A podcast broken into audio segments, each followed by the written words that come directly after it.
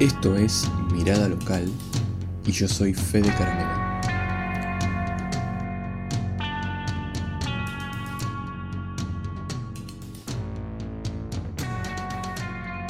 Hola a todos, bienvenidos nuevamente. Eh, hoy estamos con Daniel Krichman, que es especialista en estrategias eh, y desarrollo digital. Trabaja desde hace más de 20 años en transformación digital, ha realizado cursos, capacitaciones, actualmente es psicoanalista en formación. Eh, pero en este caso, Daniel, me gustaría que te presentes un poco mejor vos, que, que cuentes un poco quién sos o qué haces o un poco de tu, de tu experiencia, porque la verdad que eh, tenés una trayectoria bastante particular y, creo que es más fácil que me digas vos este, qué, es lo que venís haciendo en estos años. Bueno, eso sería largo, que yo diga qué es lo que vengo haciendo. Pero si yo tuviera que decir una palabra de, de lo que yo soy, es yo soy un tipo curioso y sistemático. Eh, me parece que la combinación está en eso. Yo soy un tipo que no se queda con la duda y que busca. Y tengo una formación grande eh, en el terreno autodidacta por eso. Porque una cosa te lleva a la otra y vas aprendiendo. Eh, si tuviera que empezar a encuadrarlo más este, profesionalmente, diría soy diseñador de comunicación, soy alguien preocupado por eh, hacer que se entiendan las cosas sin vulgarizarse soy desarrollador, es cierto, de, estrategias, eso suena medio rimbombante, en realidad lo que yo digo siempre es, yo ayudo a las personas y a las instituciones a manejarse con algún nivel de eficacia adentro de los entornos virtuales, adentro de la digitalidad, adentro de otras cosas, partiendo de las capacidades y las posibilidades que tiene cada uno.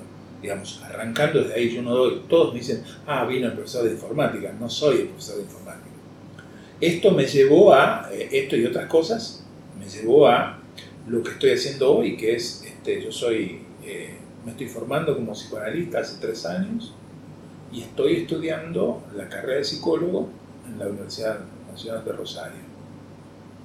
Y, hago esto con un, hace más de, sí, prácticamente 20 años, lo hago con una pasión tal que eh, trabajo desde que me levanto hasta que me acuesto.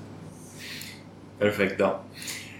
Daniel, antes de, antes de empezar y para terminar de conocerte un poquitito más, eh, me gustaría que me cuentes brevemente cuál es tu relación con la ciudad de Rosario. ¿Naciste en Rosario? ¿Viviste en Rosario? ¿Viviste en otros lados? Brevemente. No, yo llegué a Rosario, van a ser eh, a fin de año 50 años. Llegué en el medio del Rosariazo, de uno de los Rosariazos. Eh, viví en Rosario hasta 1978, año que me tuve que ir por razones. Yo dirigía un grupo de teatro, un grupo de mimos en realidad, todo el mundo en Cana. Este, y falté de Rosario eh, un montón de años hasta que volví a Rosario en el año 2008. Es decir, entre el 78 y el 2008 no estuve en Rosario. Eh, y acá estoy, yo me encontré con otra ciudad, con, otra, con otro mapa, con otro paisaje, pero es la Rosario de donde yo soy. Bien, bien, me gusta. No me digas la edad, pero ¿qué década estás transitando? Sí, no tengo problema en decirte la edad. No, pero, pero, es para, para también saber desde qué lugar. Estoy en la mitad de los 60 y los 70. Perfecto, perfecto. Daniel, ¿Por qué te parece eh, que elegís hoy vivir en Rosario? ¿Por qué, por, qué, ¿Por qué estás hoy en Rosario? ¿Lo tenés claro? ¿Lo tenés? Sí, sí. Después de haber vivido 20 años en, en Buenos Aires, en la, ciudad de Buenos Aires, eh, cada vez que voy me asusta, digamos, me, estresa muchísimo. Eh, Rosario para mí es una ciudad que tiene básicamente el contacto con el río. Yo todo por, mi trabajo hago un recorrido para ir a visitar este, a algunos de los, de los este, clientes que atiendo. Hago un recorrido que una vez por semana me hace pasar cerca del río para verlo nada más. Eh, yo voy poco al río, pero necesito saber que está ahí. Eh, tiene, digamos, la cantidad suficiente de infraestructura tecnológica eh, y cultural que, que, yo puedo consumir, que, digamos, que me resulta útil, y sobre todo hay una red de gente que quiero y que me quiere grande acá en Rosario. Algunos de ellos este, de la época de la secundaria, digamos, una de las cosas más importantes que, que me pasaron cuando yo volví fue que este, los que me tendieron una malla para recibirme fueron los compañeros egresados del Politécnico. Yo soy la promoción del 71 y alguno de ellos me decía, es como si nunca te hubiera sido. Entonces, eh, esas razones, más el, lo, lo, que hay del paisaje, más el nivel de arraigo que uno tiene porque lugar donde naciste donde pasaste la adolescencia, donde creciste, eh, son las que me hacen sentir profundamente rosarino las veces que yo probé o intenté pensar en, en, irme a otro lado, sinceramente me parece que las cosas están como para que uno vaya y vuelva a distintos lugares del país donde yo podría hacer cosas, pero yo no me iría de Rosario. Sin desligarte. Sin, de, de sin dejar de vivir. Claro, sin, de, sin dejar no, de no, sin, sin dejar de vivir. ¿Encontrás ventajas en la, en la, ciudad respecto a otras ciudades del interior de Argentina para trabajar, para hacer este, negocios? La verdad que ahí no sé si puedo ser objetivo no. con ese tema. Eh, Rosario es una ciudad difícil en algunas cosas que tienen que ver con eh, abrirse a pensar. Esto a mí me... abrirse a pensar en caminos nuevos, en alternativas distintas, en cambios, en, en, en mover paradigmas esto a mí me ha forzado muchas veces a pensar cómo hago o cómo transmito, o cómo digo, pero bueno, es parte del trabajo. Eh, digamos, mi, mi, trabajo de alguna manera es, un, es, una actividad dura, yo siempre digo, es un trabajo de trinchera. Mm. Digamos, el presupuesto es que uno la pasa mal. ¿Por qué? La trinchera es un lugar, es un, es un pozo que está más abajo del nivel del piso. En ese lugar, los que te pisan los dedos son los que vos querés ayudar. Entonces, uno, digamos, ya sabe antes que va a empezar que eso pasa. Bueno, en Rosario pasa por ahí un poco más, ¿no? Porque hay una cosa de, de, digamos, de prejuiciosa, pero me imagino que no más que en otros lugares. Eh, pero es agradable en cuanto a, a que, digamos, hay, hay, hay, gente dispuesta a hablar bien de lo que vos haces. Esta es la experiencia de hotel, ¿no? Esta es la experiencia de hotel eh, es fácil encontrar la cadena de las recomendaciones, la cadena de este, preguntar de mí en tal cosa, preguntarle. Eso eh, es una ciudad suficientemente pequeña como para eso y suficientemente grande como para que haya siempre alguna novedad en la cultura, en la política, en, la, digamos, en el día a día, en, la, en, la, en las relaciones con la gente, en el mercado. ¿no? Y, y digamos, por tu experiencia con Buenos Aires, ¿te parece que Rosario puede, digamos, se podrían mencionar algunas ventajas respecto a Buenos Aires concretamente? Yo no, o, insisto o no, con eso. O volvés yo, a lo mismo, sí. Vuelvo a lo mismo. Yo, okay. Me parece que sería un error comparar Buenos Aires con Rosario. Me Bien. parece que Buenos Aires está, es cada vez más este, una, una ciudad eh, anómica. Digamos, una ciudad donde eh, es difícil ser o tener alguna presencia o hacer o moverse. Yo pensaba que yo me fui de ahí en el 2000, uh -huh. ya era una ciudad enloquecedora.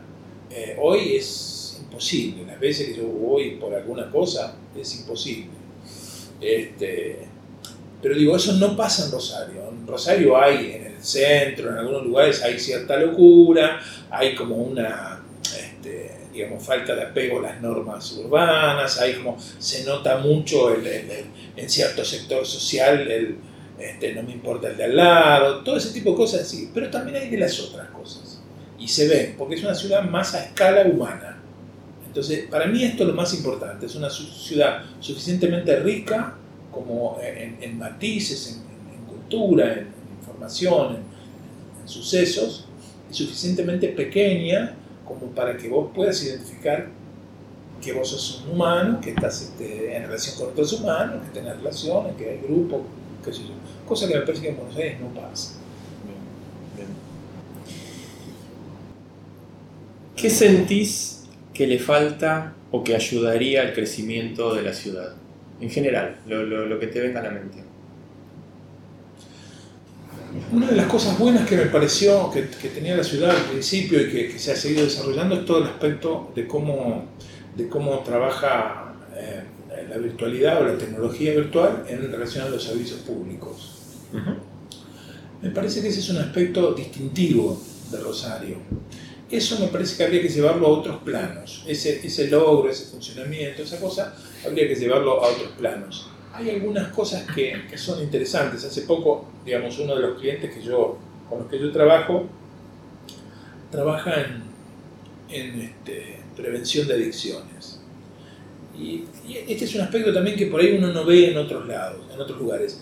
Eh, hicieron un convenio con la municipalidad para hacer eh, eh, como dentro de los taxis, digamos, o que los taxistas funcionen como agentes preventores de las adicciones. Es decir, capacitar al taxista, que es el que levanta al pibe a las 3 de la mañana, a las 4 de la mañana, medio de vuelta, o no, o sí, o más o menos, pero para que sepa qué decir, qué hacer con eso. Digamos, esta, esta cosa que fue, digamos, aceptada y que no tiene que ver con la tecnología, y sí tiene que ver con la tecnología, este, es, es parte de lo que me parece que tiene que ir eh, ganando hacia la mejora de la gestión democrática, digamos, ¿no? o de la no sé si es de la ecuación democrática más que la gestión democrática, porque no estoy diciendo que este es bueno o este es malo, sino que haya más participación o que haya más posibilidades para que el ciudadano pueda ser más ciudadano, pueda, entender eh, mejor eh, los derechos y obligaciones, digamos, para que se trabaje toda esa cosa de la gestión de las relaciones que cada vez es más complicada.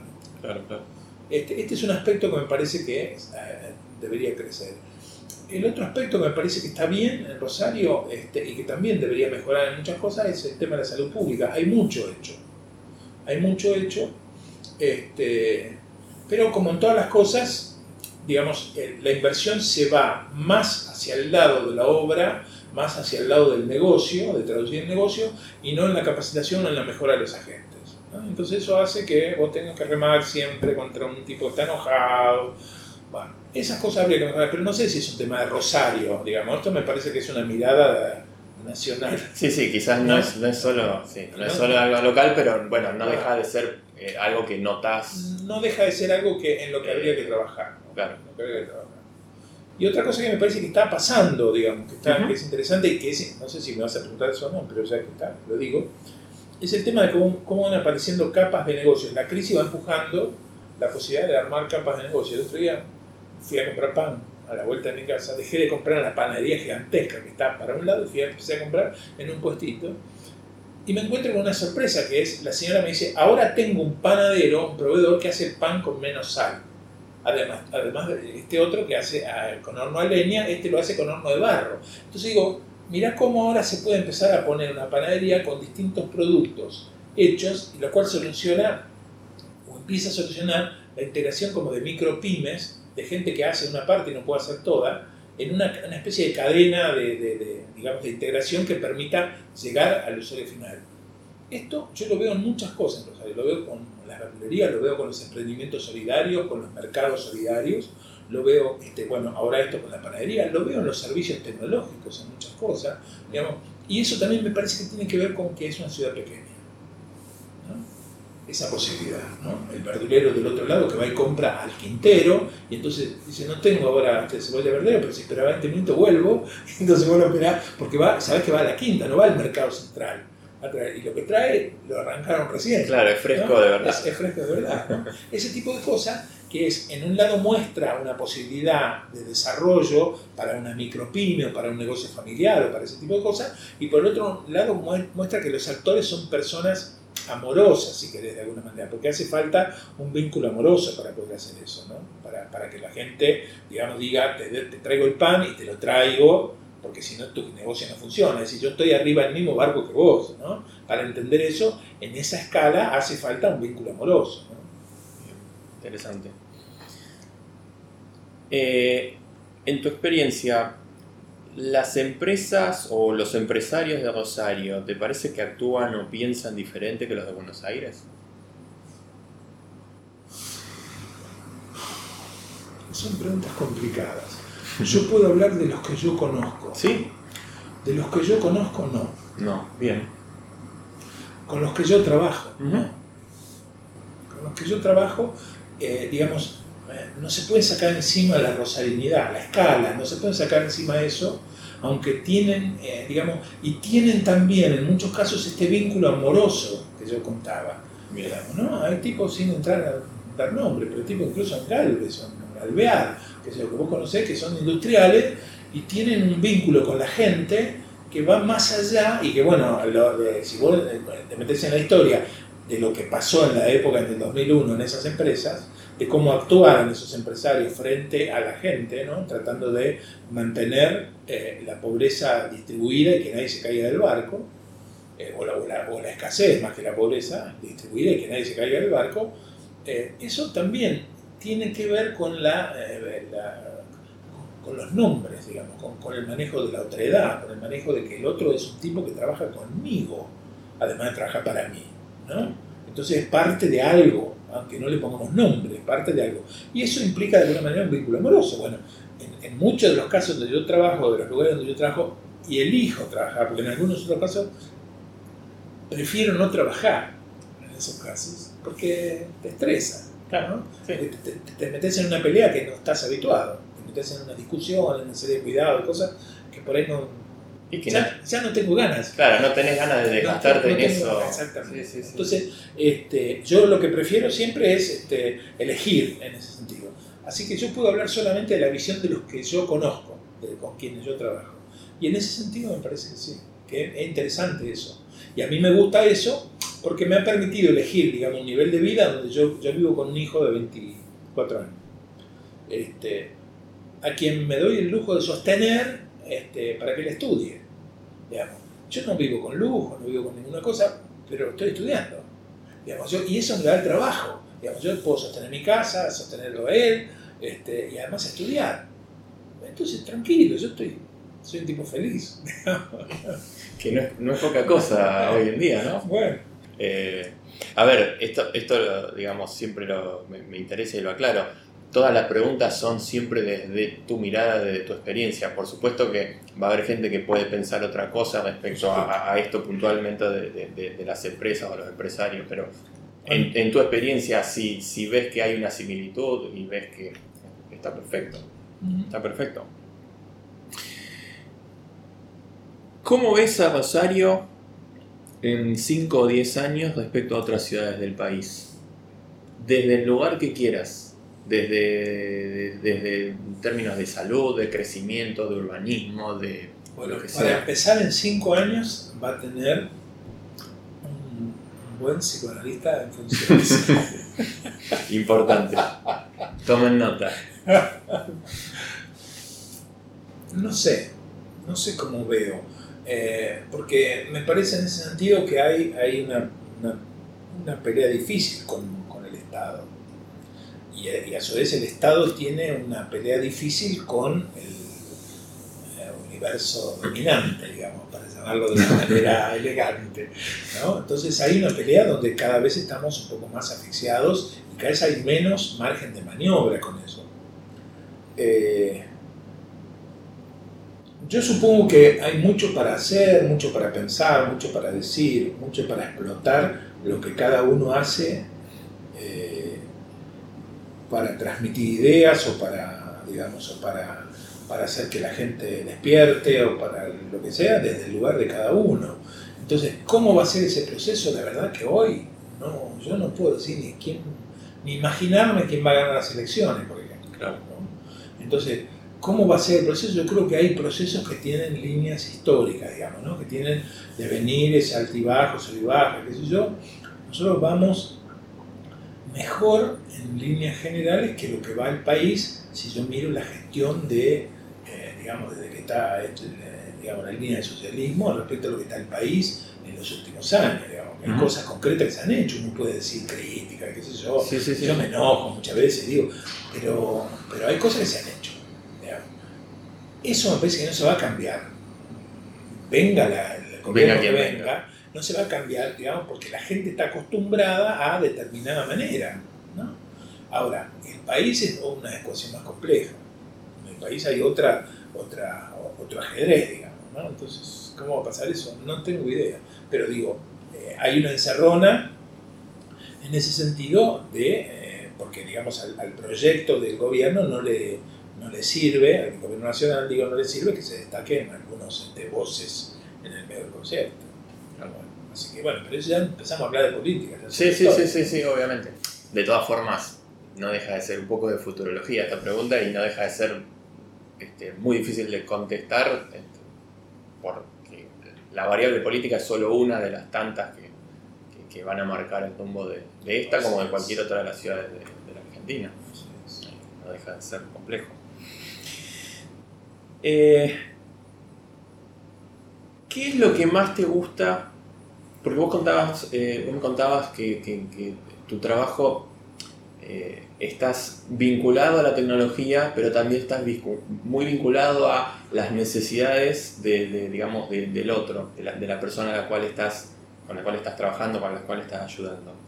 ¿Qué es lo que más te gusta de ayudar a otras personas a, aprender eh, una cierta tecnología o a desarrollar no sé, herramientas de productividad? ¿Por qué lo haces?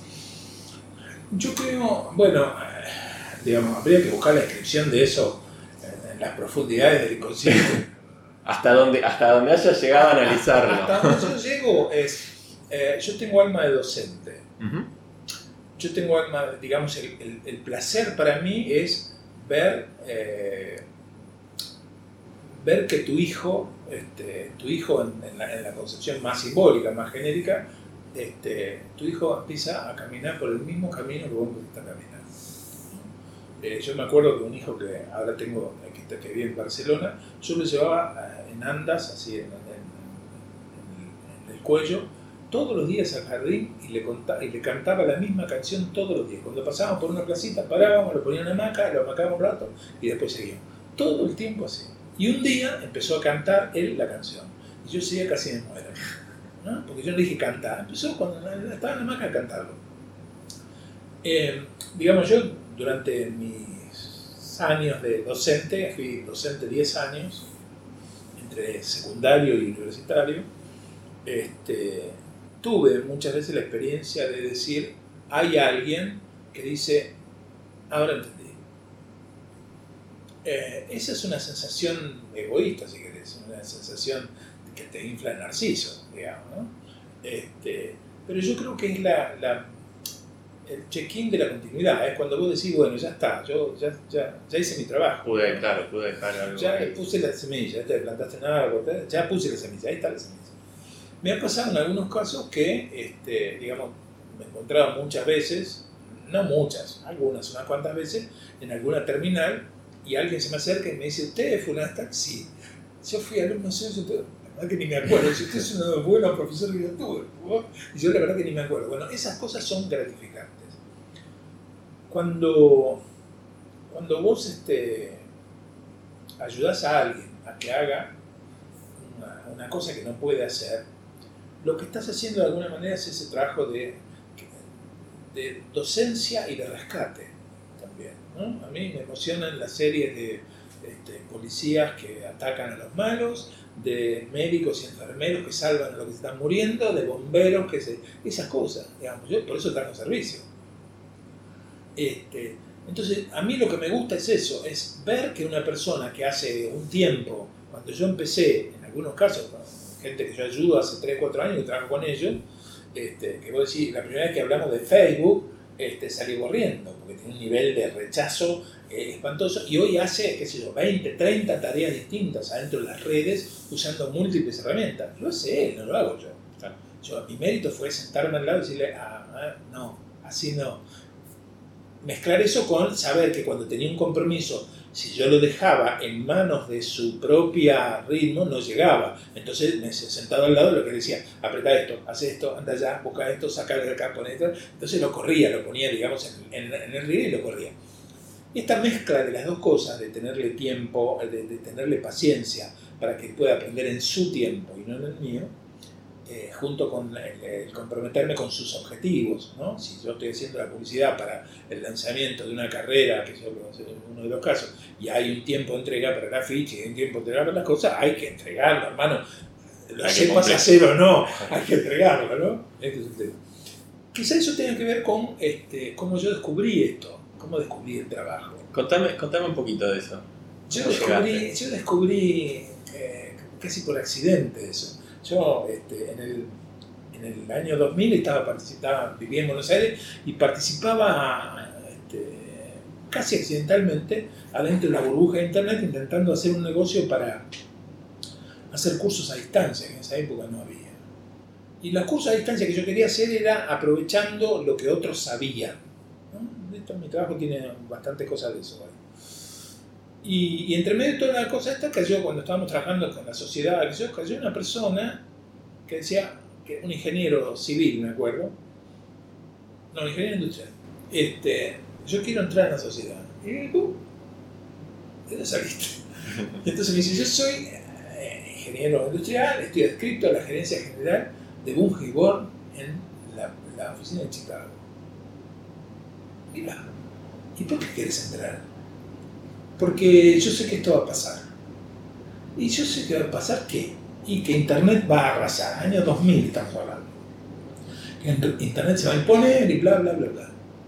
Yo digo, es que no entiendo qué es la máquina del tiempo, esto. Yo, me quedó una duda. A mí me quedó la duda esa de ¿Qué era lo que me trataba de decir que yo no comprendía? ¿Qué era lo que él veía? Algo quedó flotando ahí. Me pareció una locura esto de decir, si yo, porque era el túnel del tiempo, contado así era el túnel del tiempo. Me voy para atrás y entonces me subo al tren que perdí esta mañana. Una cosa así. Este, bueno, vino el 2001, la sociedad esa no funcionó. Este, vino el 2001, nos fuimos a vivir a Mina Clavero y en Mina Clavero se produce una situación similar a la ecuación Chicago-Buenos Aires.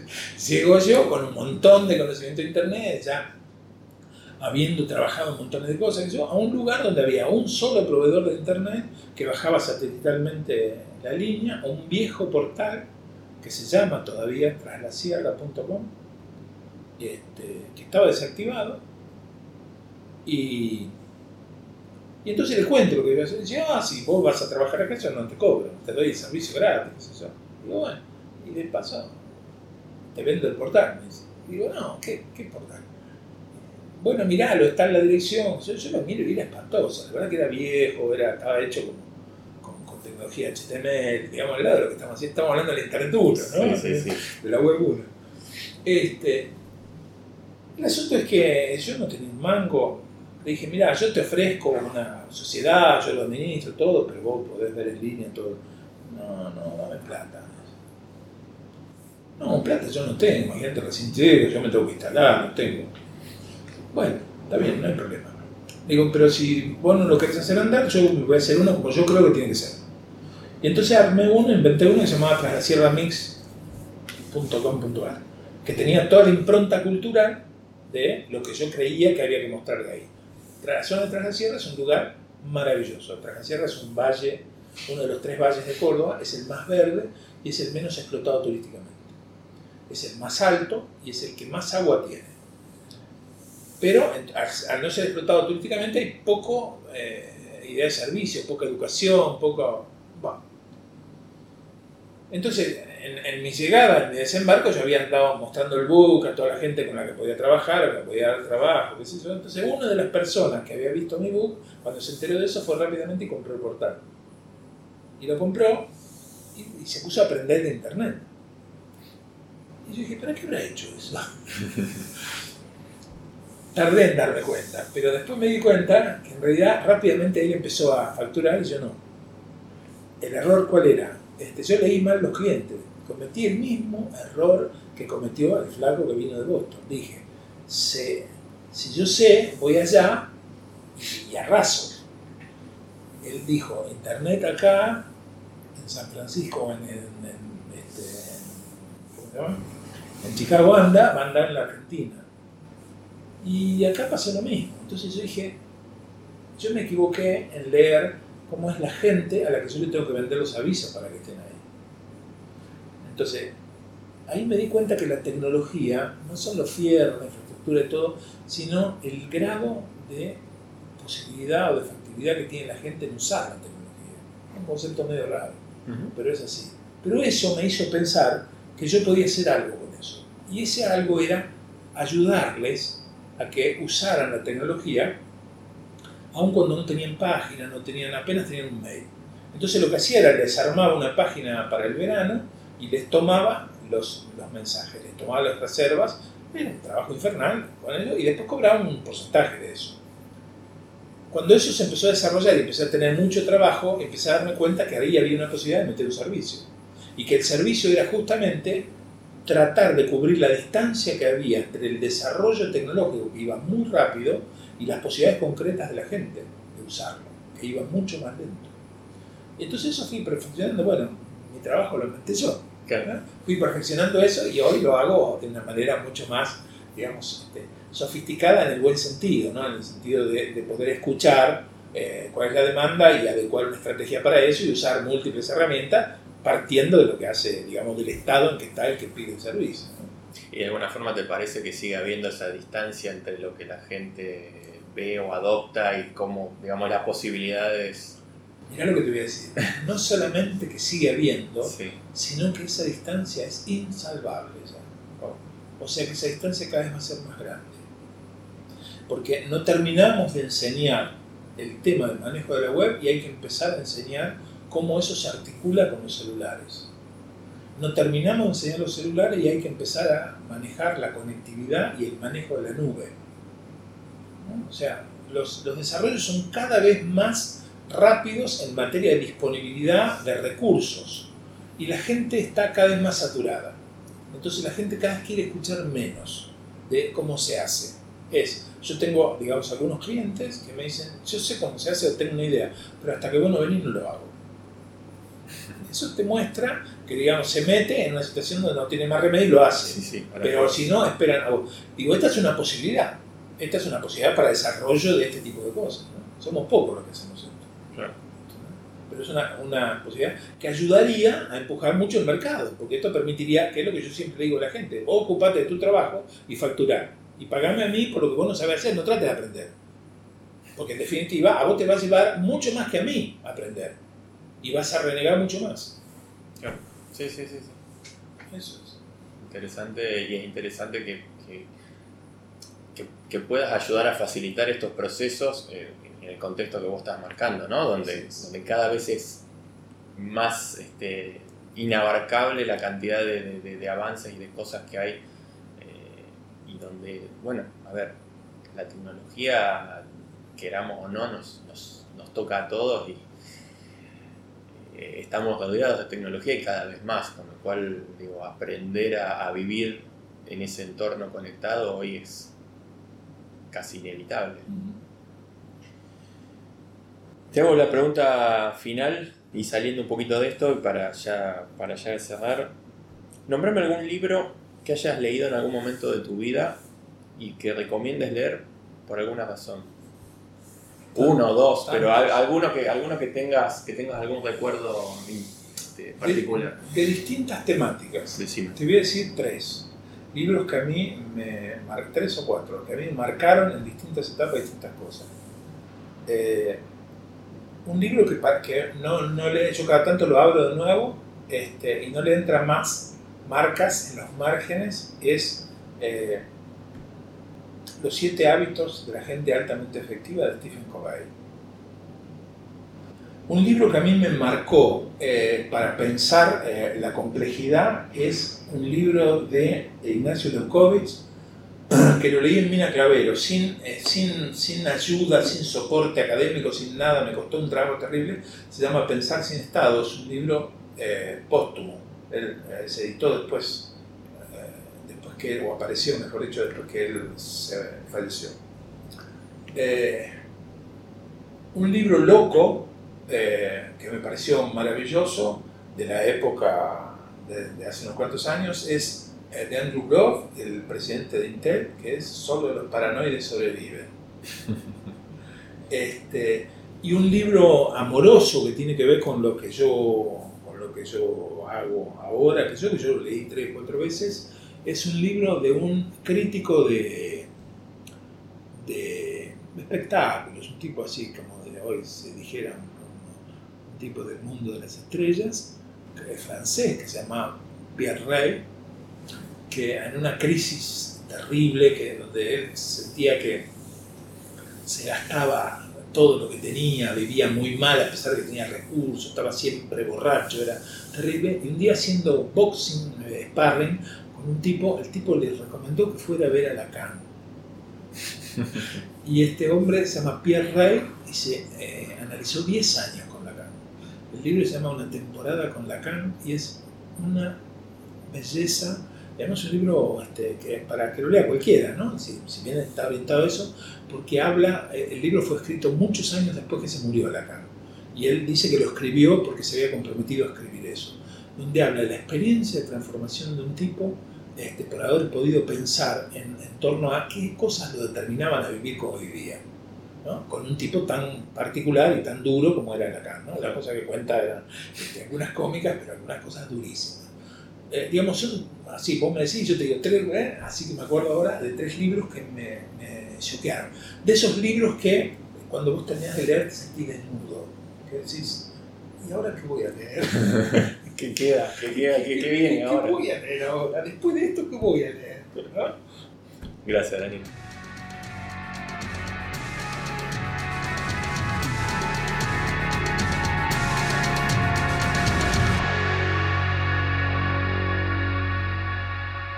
Te espero en el próximo episodio de Mirada Local.